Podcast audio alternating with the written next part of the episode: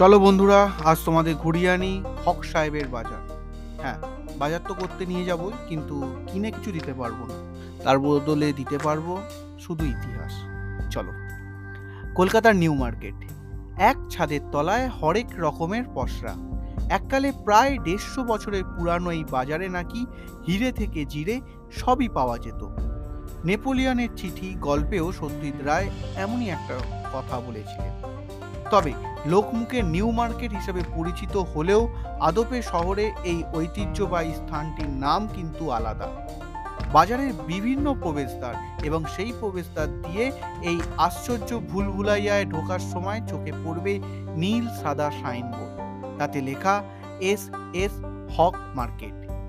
আচ্ছা কে ছিলেন এই হক সাহেব? আঠেরোশো ছেষট্টি সালে স্টুয়ার্ট সডান্স হক নামক ব্রিটিশ আমলা কলকাতার পৌরসভার চেয়ারম্যান এবং কমিশনার অফ পুলিশ পদে আসীন হন। এক্ষেত্রে বলে রাখা দরকার, কলকাতা পুলিশের গোয়েন্দা বিভাগের গোড়াপত্তন করেছিলেন এই হক সাহেব। তারই উদ্যোগে কর্পোরেশন স্ট্রিট এবং লিন্ডসে স্ট্রিটের মাঝে অবস্থিত পঁচিশ বিঘা জমির উপরে গড়ে ওঠে এই অভিনব বাজার। নতুন বাজার তৈরির জন্য নয়া আইনও এসেছিল তারই হাত ধরে।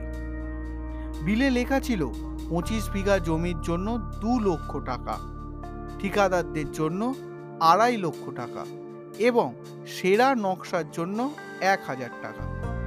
সেই মতো সেরা নকশাটি তৈরি করে হাজার টাকা পুরস্কার পেয়েছিলেন ইস্ট ইন্ডিয়া রেলওয়ে স্থপতি রিচার্ড রোস্কেল বেইন।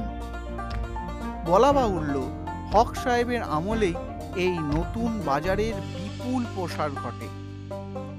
সেই কারণেই উনিশশো তিন সালের ডিসেম্বরে তাকে শ্রদ্ধা জানাতে সরকারিভাবে বাজারের নামকরণ করা হলো এস এস হক মার্কেট। আজও কর্পোরেশন বিল্ডিংয়ে গেলে হক সাহেবের তৈলচিত্র বিশেষভাবে নজর কাড়ে। উনিশশো সালে বাজারের দক্ষিণ প্রান্তে সেই বিখ্যাত ক্লক টাওয়ারটি স্থাপন করা হয়। বিভিন্ন উৎসব তো, বিভিন্ন উৎসবের মরশুম তো বটেই। তাছাড়া সারা বছরই সমাজের সব স্তরের মানুষের আনাগোড়ার লেগেই থাকে তিলোত্তমার এই ঐতিহ্যশালী হক সাহেবের বাজারে। কি বন্ধুরা, ভুল কথা বললাম? দু টাকা সস্তার জন্য? সরি দু টাকা এখন কোনো মূল্য নেই। মানে দশ টাকা কমানোর জন্য, দশ টাকা কমিয়ে যদি একটা জিনিস পাওয়া যায়, তার জন্য কুড়ি টাকা গাড়ি ভাড়া দিয়ে নিউ মার্কেটে যেতে হবেই, এরকম একটা ব্যাপার থাকে। তো যাই হোক, কীরকম লাগল যে মার্কেটে প্রত্যেক দিন প্রত্যেক দিন না হোক মাসে, না হোক বছরে বছরে একবার কি দুবার গিয়ে মার্কেটিং করা হয়, সেখানের ইতিহাসটা শুনে, সেখানের এই পুরানো গল্পটা শুনে কীরকম লাগল সেটা আমাকে জানিও। কোথায় জানাবে ইতি তোমাদের অর্ণব? ফেসবুক ইনস্টাগ্রাম এখানে তো অবশ্যই জানিও, লিখে জানাও কীরকম লাগছে। আর অনেকে শুধু শুনে চলে যাচ্ছ রেটিং দিচ্ছ না। এটা কিন্তু একটু কাজের পক্ষে মানে আমরা তো কাজ করি, তো একটা যদি রেটিং দাও খুব ভালো লাগে। আর কিছু না, এটুকুই আবদার রইল। আজ আর বাড়াবো না, এখানেই শেষ করলাম। আবার একটি নতুন এপিসোড নিয়ে খুব তাড়াতাড়ি তোমাদের কাছে চলে আসছি।